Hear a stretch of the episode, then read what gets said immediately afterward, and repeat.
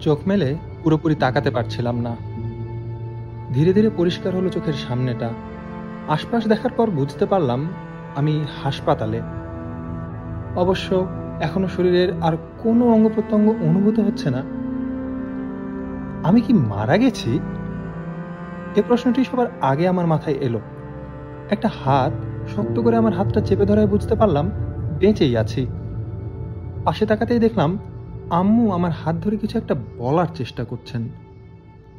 হয়তো আমার নাম ধরেই ডাকছেন, তারপরে আমার চোখ পড়ল বেড সাইড টেবিলের ওপর। সেখানে এক গুচ্ছ সাদা গোলাপ সুন্দর করে সাজানো। আর চোখ খুলে রাখতে পারলাম না, অন্ধকার এসে ঘিরে ফেলল আমার চার পাশ নতুন বাসায় এসেছি, এক সপ্তাহ হলো। বাসাটা আমার ভীষণ পছন্দ। আমার রুমের সাথে লাগোয়া একটা বারান্দা আর জানালা বরাবর একটা ছাদ। আলো বাতাসের অভাব হবে না ভাবতেই মনটা আনন্দে লাফিয়ে উঠল। তার চেয়েও বড় কথা, মাঝে মধ্যে বারান্দায় বসে সিগারেট খাওয়া যাবে। আব্বু আম্মুর হাতে ধরা পড়ার ভয় থাকবে না। দুদিন যেতে না যেতেই খেয়াল করলাম, প্রায় রোজ রাতে একটা মেয়ে ছাদে আসে। হেঁটে বেড়ায়। মাঝে মাঝে ছাদের রেলিংয়ে পা ঝুলিয়ে বসে কি যেন গুনগুন করে। সবচেয়ে বেশি সময় ব্যয় করে ছাদ ভর্তি গোলাপ গাছগুলোর যত্নে। প্রথমে নিয়ে খুব একটা মাথা না ঘামালেও একদিন ওকে দেখলাম রাস্তায়, ভার্সিটি থেকে ফেরার পথে। নীল রঙের একটা শাড়ি পরেছিল। সেদিন প্রথম ওর চোখে চোখ পড়ে আমার। তারপর আর কি, প্রতি রাতে ঘরে লাইট অফ করে জানালার আড়াল থেকে দেখতে লাগলাম ওকে। অবাক লাগতো এই দেখে যে প্রতি রাতেই ওর চুলে একটি করে সাদা গোলাপ গোঁজা থাকতো। এত সুন্দর সাদা গোলাপ যে এই শহরে মেলে, তা আমার জানা ছিল না। জ্ঞান ফেরার পর দেখি আব্বু আম্মু দুজনই পাশে বসে আছেন। আব্বুকে বেশ শান্ত দেখাচ্ছে। আম্মুর চোখে পানি। দুজনই অনেক শুকিয়ে গেছেন। দু একদিনের ব্যবধানে তাদের শরীর এত খারাপ হলো কীভাবে বুঝে উঠতে পারলাম না। কিন্তু খানিক বাদে ডাক্তারের সাথে আব্বুর কথাবার্তায় জানতে পারলাম প্রায় এক মাস ধরে আমি কমায় ছিলাম। কীভাবে আমার এই দশা হয়েছে কেউ জানে না। আমি নিজেও ঠিক করে মনে করতে পারছিলাম না কিছু। যত দিন যেতে থাকল, একটা একটা করে স্মৃতির পাতাগুলো উল্টাতে শুরু করল। আম্মুকে জিজ্ঞাসা করলাম, নিশি কোথায়?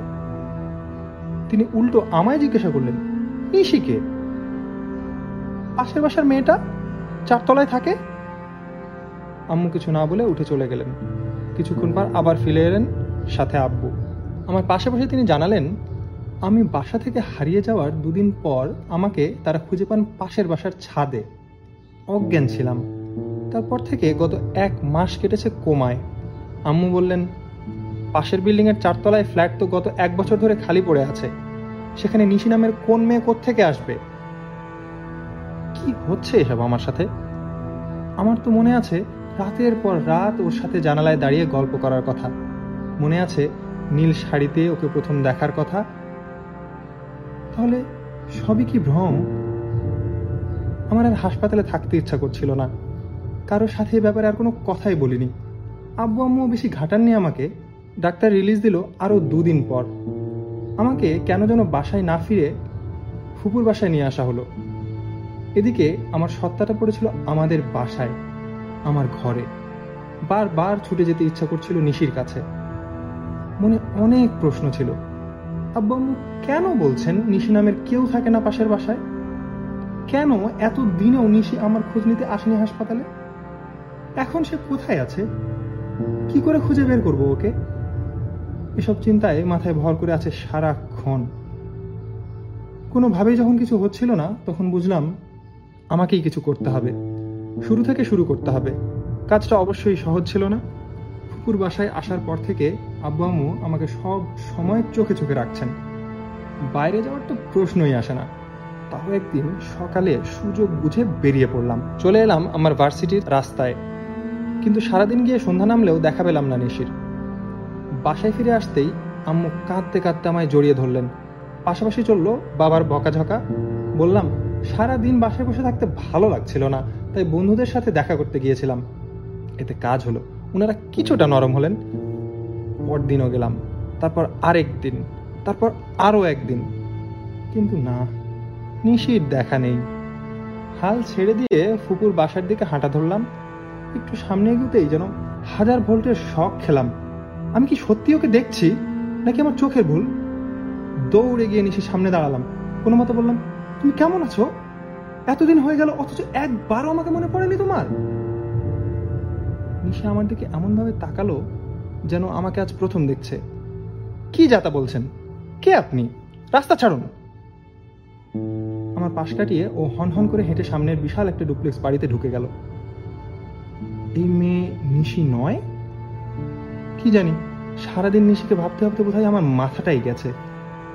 আর অপেক্ষা করতে পারছিলাম না। চলে এলাম আমাদের পুরনো ঠিকানায়। নিশিদের বিল্ডিংয়ে ঢোকার পথেই দারোয়ান আমাকে আটকে দিলেন। ইনিই প্রথম আমাকে অজ্ঞান অবস্থায় ছাদে দেখেছিলেন। অবশেষে অনেক অনুনয় বিনয় করার পরে এবং কিছু টাকা দেওয়ার পর আমাকে অনুমতি দিলেন। কিন্তু শর্ত হলো, উনিও যাবেন আমার সাথে। ফ্ল্যাটের দরজা খুলতেই বুঝলাম, অনেক দিন ধরেই কেউ থাকে না এখানে। এ ঘর ও ঘর ঘুরে দেখতে লাগলাম। ঘরের আসবাবগুলো পড়ে আছে মলিন হয়ে।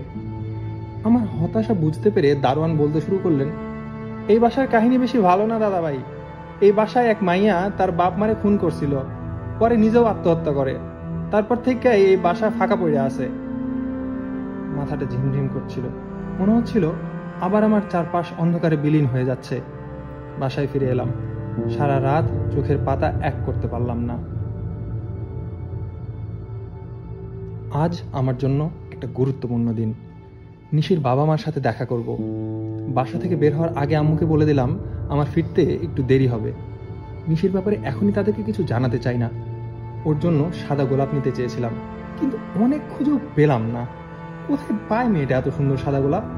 একদিন জিজ্ঞাসাও করেছিলাম, কিন্তু উত্তরে এক টুকরো রহস্যময় হাসি ছাড়া কিছুই পাইনি। নিশিতের বিল্ডিংয়ের নিচে এসে দেখি দারোয়ান নেই গেটে। উঠে এলাম চারতলায়। কলিং বেল দিতেই নিশি দরজা খুলে দিল, যেন দরজার কাছেই দাঁড়িয়েছিল মিষ্টি করে হেসে আমায় ভেতরে আসতে বলল, ওদের রুচির প্রশংসা না করে পারলাম না। বাসাটা খুব সুন্দর করে সাজানো। আমাকে বসতে বলে ও ওর বাবা মাকে ডাকতে চলে গেল। একটু পর ওনারা এলেন। কিন্তু নিশি আর এলো না। বোধহয় চা নাস্তা আনছে। ঘরে আমরা তিনজন সবাই চুপ করে বসে আছি।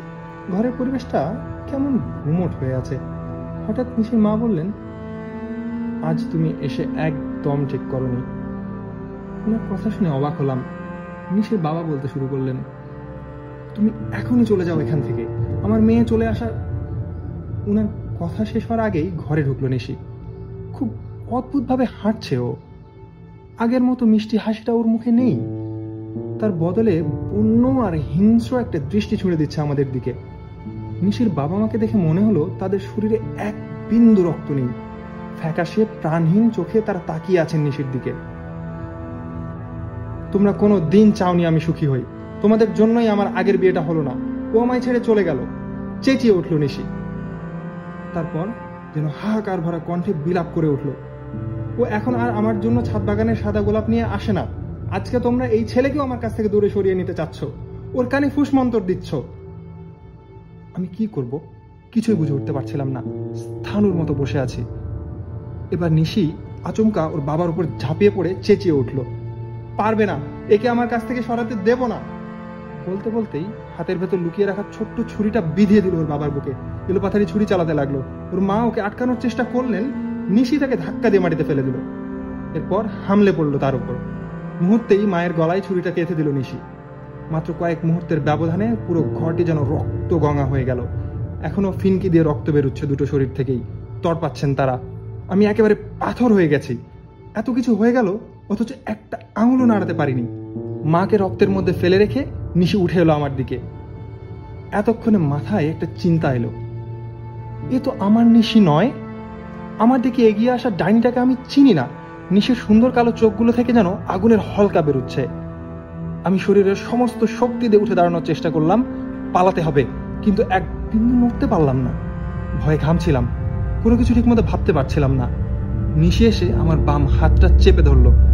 তারপর আর কোনো কিছুই মনে নেই। জ্ঞান ফিরেছিল হাসপাতালে।